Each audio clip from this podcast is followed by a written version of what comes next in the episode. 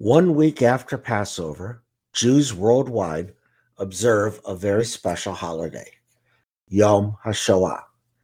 Yom HaShoah commemorates the Holocaust, and the date set is the anniversary of the beginning of the Warsaw Ghetto Revolt during World War II.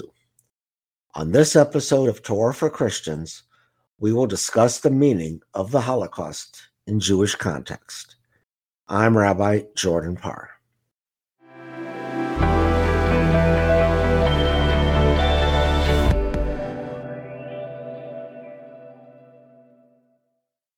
Welcome to Torah for Christians. I'm Rabbi Jordan Parr.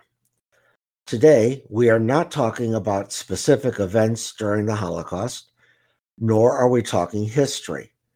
I hope that you have at least a basic understanding of the events of the Holocaust, the systematic genocide of 6.25 million Jews, plus millions more Slavs, Roma, homosexuals, communists, and others whom the Third Reich deemed undesirable. Millions died in the camps, while millions more died in the ghettos and villages of the Ukraine, Belarus, Russia, and other Eastern European countries, as well as in Germany and in Western Europe as well. The Warsaw Ghetto Uprising began on April 19, 1943, on the eve of Passover. Since we would not want to mix such a happy event such as Passover with such a sad event, Yom HaShoah, the Israeli Knesset, the parliament, set the date for one week after the end of Passover. During the revolt, which lasted longer than the Polish army held out against the Germans and Soviets, thousands of Jews died as the Nazis systematically went building to building, setting these buildings aflame and destroying each one as they passed. Survivors of the revolt were taken to the concentration camps, where few survived. It is important to note that Jews worldwide look at the Holocaust differently. In the United States, Jews tend to focus on the victims. While he was alive, the Nobel laureate Elie Wiesel personified this view, calling on Americans and indeed the entire world to remember the victims of the Holocaust.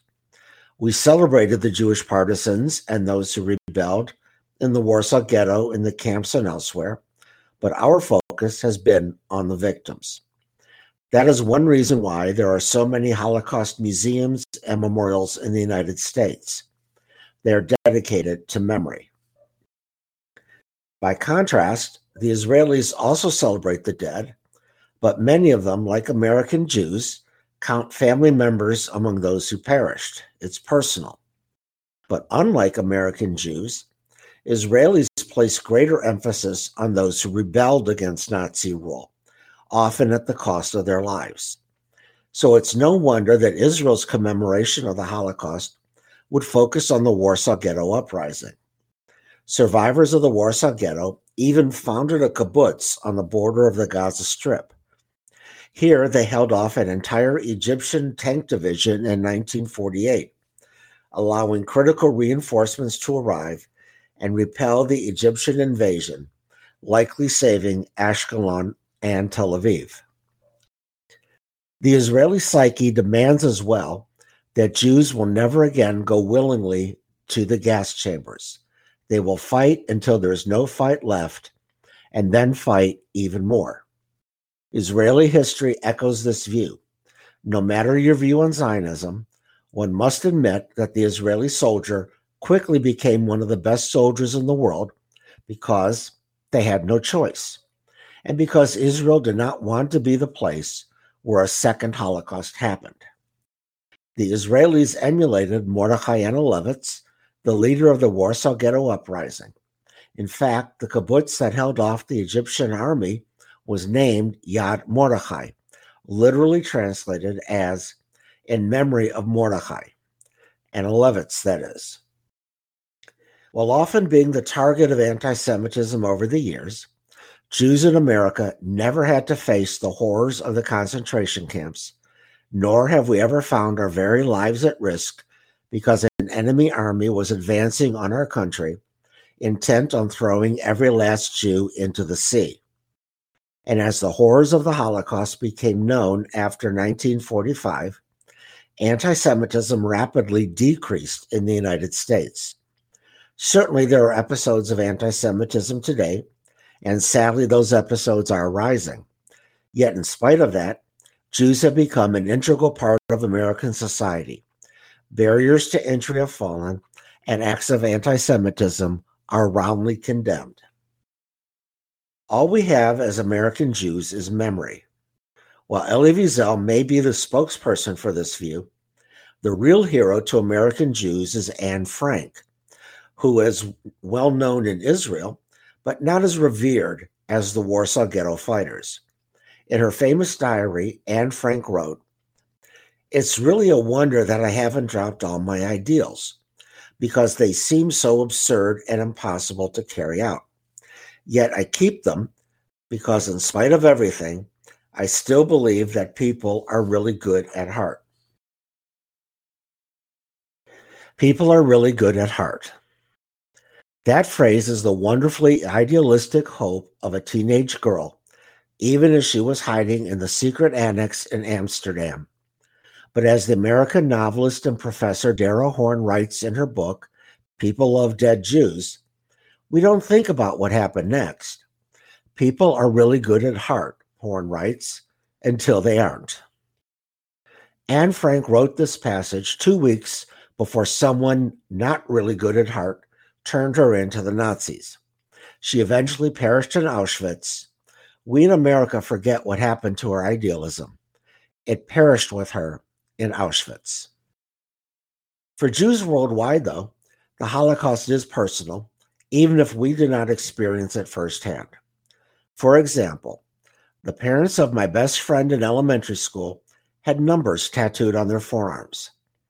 It was only in the past few years that I realized that they were Holocaust survivors. I didn't need to know that when I was five years old, but it's good to know now. A good friend and congregant at a former congregation is the son of a Holocaust survivor. He edited his father's memoirs, which described his experiences in the camps and afterwards. A congregant of mine a few years ago described how he, as a three year old, had to sit on a stool in a closet for a year, hiding from the Nazis. Can you imagine a three year old sitting still all day, every day, for three years in the dark?